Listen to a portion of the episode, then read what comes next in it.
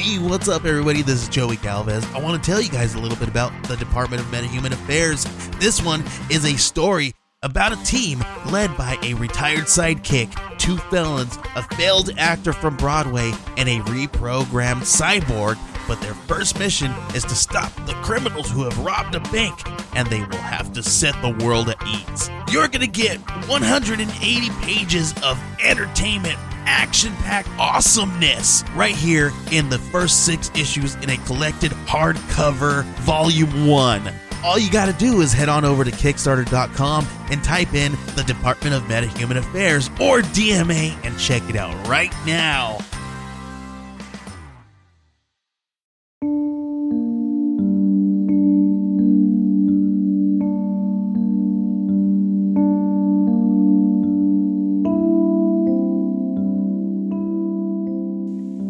It was June 4th, 1971. Charlotte was a 52-year-old married mother of 2 teenage boys. She, her husband Ben, and their sons were living in Anchorage at the time, but Ben was spending a lot of time running a logging operation for the South Central Timber Company in Icy Bay near Yakutat in southeast Alaska. That Saturday in June, Charlotte was leaving Anchorage to head south and visit her husband.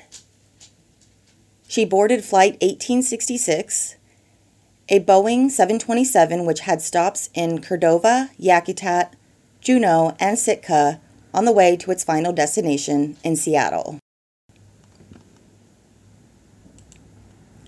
Meanwhile, at the Icy Bay logging camp, Charlotte's husband Ben began to watch for his wife's arrival. Time ticked on, and he began to get nervous.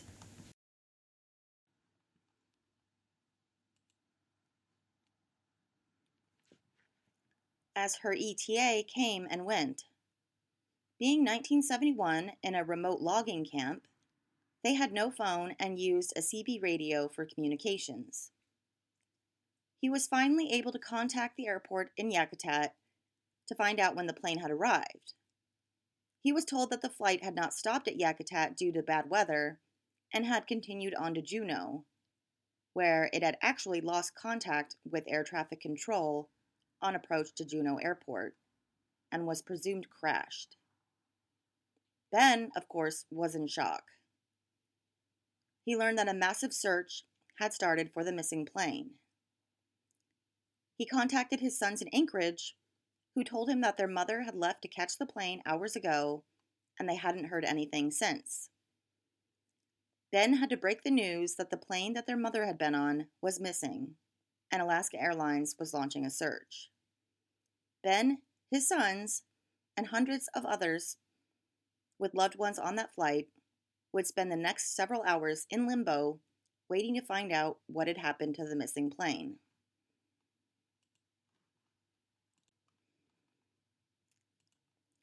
Just 1 year prior, in November 1970, Ben and Charlotte's family had been dining at the Top of the World restaurant and a downtown Anchorage hotel when they had witnessed the fireball caused by a DC-8 charter plane crashing and exploding on takeoff at Anchorage International Airport.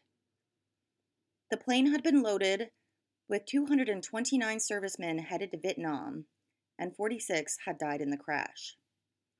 Now Ben and his sons couldn't help but think of that horrible scene that they had witnessed and imagining that their wife and mother could have gone through the same thing. Anyone who has ever flown into Juneau knows that it's a particularly nerve-wracking landing, as the flight path takes travelers on a white-knuckle journey through a valley between 2 large mountains on the way down to the runway. It was easy to imagine something going terribly wrong on that descent, especially with the notoriously bad weather in southeastern Alaska. After a long day of waiting for the worst news, Ben and his 2 sons were granted a reprieve from joining the ranks of the mourning. Their mother and wife had actually not been aboard the plane when it disappeared. In fact, there had actually been a communication breakdown between Ben and Charlotte, and she had actually disembarked the plane in Cordova. She had thought she was supposed to take the airport shuttle to a small airplane field where a pilot would be waiting to take her to the logging camp. But after taking that trip and realizing she was supposed to have disembarked at Yakutat, she tried calling her sons in Anchorage and tried contacting the radio at the logging camp, but it was hours before she got a hold of either of them. And in the meantime, she was stuck at the Cordova airport. She'd had no idea that the plane she had been on had crashed after she got off, and had likely spent the day frustrated at her situation, not knowing that her whole family thought she could be dead. They would be the lucky ones, and eventually my father was reunited with his mother, because, as you see, Ben and Charlotte were my paternal grandparents, and at the time my father was their 16-year-old son. But the families of the other 113 souls on board the plane would not be so lucky.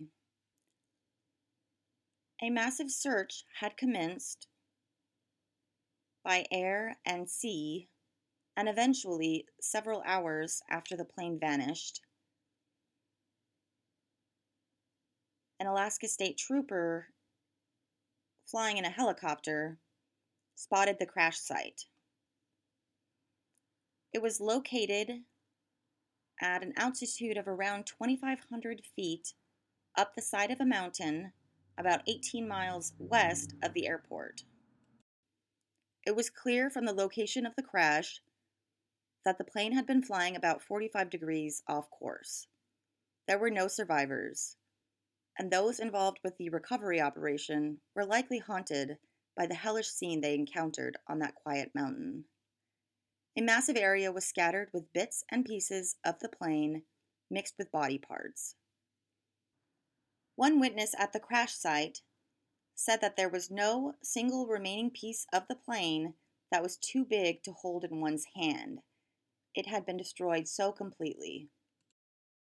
Dozens of Alaska National Guard members were dispatched to the site, where they would spend a couple of weeks sifting through the remains, of which it would take over a week to gather all of the human remains located at the site. And it would take over a month to identify all of the victims that were on board, and they could only use dental records and fingerprints.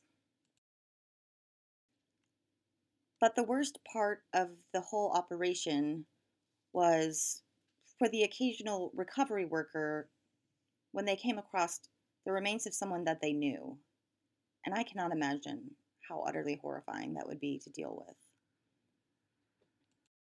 At the time, it was the worst United States civil air disaster in history, and it remains the deadliest airplane crash in Alaska's history. It would spark a debate on where to place the blame and lead to a several-year-long investigation into the cause, and would lead to some changes in the airline industry. But in the immediate aftermath of the crash, there was simply overwhelming grief that resonated throughout the gigantic small town that is Alaska. For a long time afterward, it seemed like every Alaskan had a connection to someone on board that flight. In fact, my Grandpa Ben's assistant at the logging operation and his entire family had all died in the crash. And for the next several years of living in Cordova and Fairbanks, my parents would continuously come across classmates who had lost parents and other relatives on that flight. The grief resonated even further, as there were many people on board from other states and countries. While family members were left to wallow in their sadness and loss, the airline and FAA were quickly trying to figure out what exactly had led to the crash. The plane had been getting close to its final approach to the airport, and they had been in contact with air traffic control not long before the crash, and absolutely everything had seemed fine. Witnesses in the area that heard the crash did not notice any sign of engine trouble or anything along those lines, or a plane flying erratically, etc. The plane seemingly had just flown directly into the mountain. Prior to the introduction of GPS on aircraft, pilots flying in bad weather had to use ILS, or Instrument Landing System, which uses radio signals sent from a ground transmitter to guide pilots to the correct landing path. But because of the mountainous topography surrounding Juneau, the ILS does not work correctly there. And so a different system was used called VOR, or Very High Frequency Omnidirectional Range, that is a mouthful, which is very similar to, but lacks the precision of ILS. The ILS has both a vertical and horizontal radio signal that guides the plane on a very specific path, and the vertical guide is called a glide slope. The VOR approach is more laissez-faire in that it lacks the vertical navigational guidance of the glide slope and simply gives the horizontal navigational guidance. With this approach, there is one beacon coming from the runway, which is picked up by the plane's receiver. The pilot then manually steps down their descent using an approach chart, which is specific to each airport. They're based on the surroundings of the airport and are updated regularly to reflect changes in that environment, such as a mountain being built. You know, I love it when that happens. Sorry, I just had to break up that technical jargon before I fell asleep while reading it. They can also reference known locations to help the guidance further, such as a mountain, a lake, etc., where you know exactly where it is. For example, the approach chart might say something like, once you are X distance from airport, you may go down to X minimum altitude, and the pilot continuously steps down until they hit the minimum descent altitude, at which point they keep going until they see the runway. It just completely lacks the exactitude of the ILS system, which even has a very specific exact angle of descent pilots stick to. So it's kind of like the difference between car directions, where you say you're going to drive exactly 1.7 miles, take a left on A Street, drive for another 256 feet, and park at the Blue House. Versus, you're going to pass a barn, drive for a while, you'll see a lake at some point, park near there. But unfortunately, at the time, for a place like Juneau, there was no other option than VOR because the ILS simply would not work. Now, I really hope that explanation made sense because I had to read way too much about aviation than I ever planned, wanted, or hoped to in my life. But I guess you learn something new every day, huh? So, of course, when investigating this accident, one of the first things the FAA looked at was the VOR, located at Juneau Airport, and they found that it seemed to be working correctly. And yet somehow the pilot had been flying 45 degrees off course. So they began to wonder if it was some pilot or navigator error. Also, in the time before GPS, there was a dedicated flight navigator or two that maintained that the flight was on the correct route. In passenger airlines, this job has been almost completely discontinued with modern technology. And of course, the airline did not want to believe that it could be crew error that led to all of these deaths, which is why they kept pushing the investigation further, whereas the FAA seemed like they were starting to believe that it was pilot or navigational error. Many pilots would come forward that had flown that route before, complaining that they too had had previous errors with the VOR, even though it had always tested accurately.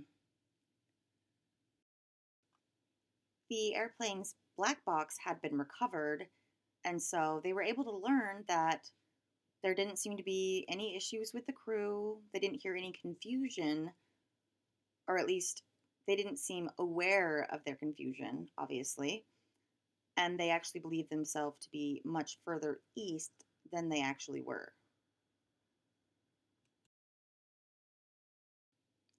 Several weeks into the investigation, things took a really weird turn. One day, out of the blue, flight operations at Alaska Airlines received a letter It was from someone named Marianne Elko, who proclaimed that she was a psychic. She specialized in the practice of spirit writing, also known as automatic writing,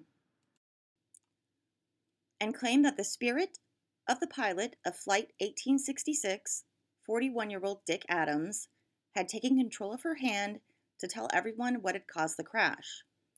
She also claimed that the explanation was actually written in Adams' handwriting and included his signature at the bottom. Despite thinking that this was probably nonsense, everyone at Alaska Airlines really respected Dick Adams.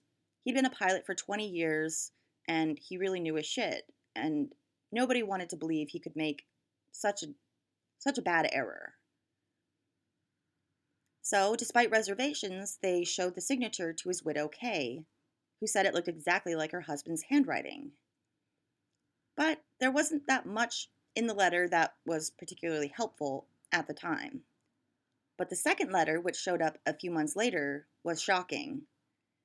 In this letter, Marianne, as Dick, wrote that he had come across another pilot in the afterlife who had died in a similar crash.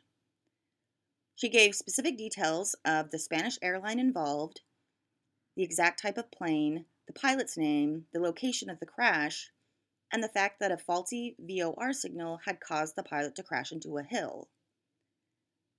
The airline at the time was working with an accident investigator, so they contacted him, asking about the Spanish airplane crash, asking if these details sounded familiar or if an incident similar to this had happened. It turns out that not only did that crash actually occur and fit all of the details included in the letter, but the Spanish VOR station was located directly next to a large lake, whereas the VOR station in Juneau was located on a very small island surrounded by a large canal. Now, despite the fact that this information had come from a psychic, Alaska Airlines began to think there might be something to it.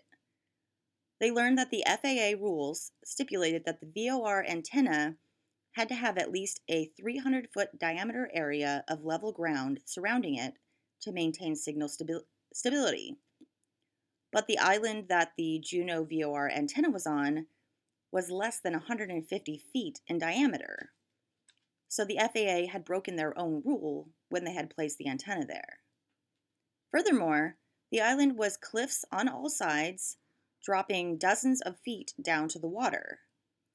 And investigators realized that when the water surrounding the island was calm, it could mimic solid land and cause the radio signal to produce an inaccurate altitude reading. And since the water in that area was almost always not calm, going cray-cray, that would be a reasonable explanation as to why this sort of issue didn't show up more often, and why it wasn't easily reproducible. Is that a word? And it explains why just a few hours after the crash, the VOR antenna could produce an accurate reading when the water is no longer calm. The head of communications at Alaska Airlines was an electronics whiz named Dave Zirung, and the first female pilot at Alaska Airlines was a woman named Joanne Osterud. She had a degree in nuclear physics and was insanely smart. And they began working together to solve the mystery of what happened to Flight 1866. The pair of them decided to do some testing on the VOR antenna during a variety of different weather patterns and water conditions using Joanne's plane. They did many tests, which showed that the VOR antenna accuracy was drastically affected by the surrounding water conditions, and they were able to perfectly replicate the inaccurate signal which had caused the deaths of 113 people. In 1975, Zirung was allowed to testify and discuss the data the two of them had collected from their many test flights at an FAA hearing in Los Angeles. There had been many lawsuits in the wake of the crash, and the FAA was trying to determine liability. So after explaining the data and the tests, Zirung and Osterud were able to get some FAA investigators to come up to the Juneau Island and repeat the test using their equipment. But unfortunately, during the couple of days that they were there, the water was never calm enough to replicate the results. While they had been up in Alaska, they learned that the FAA had gone ahead and done a settlement in which they gave Alaska Airlines $15 million towards the lawsuits filed against them by victims' families, which unfortunately this meant that the data collected showing the inaccurate readings never became a part of the official record. And officially, the accident continues to be listed as unsolved.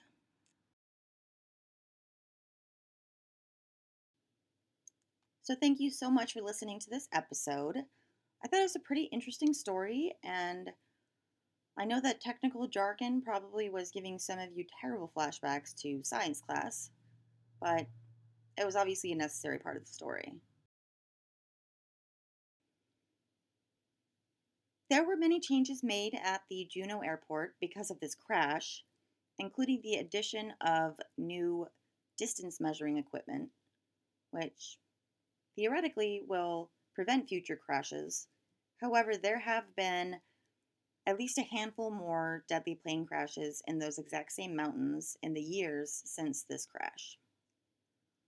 Over the next few decades, GPS was created and progressed quite a bit, and by the 90s there was a new navigation system called the Required Navigation Performance, which combines GPS with onboard navigation.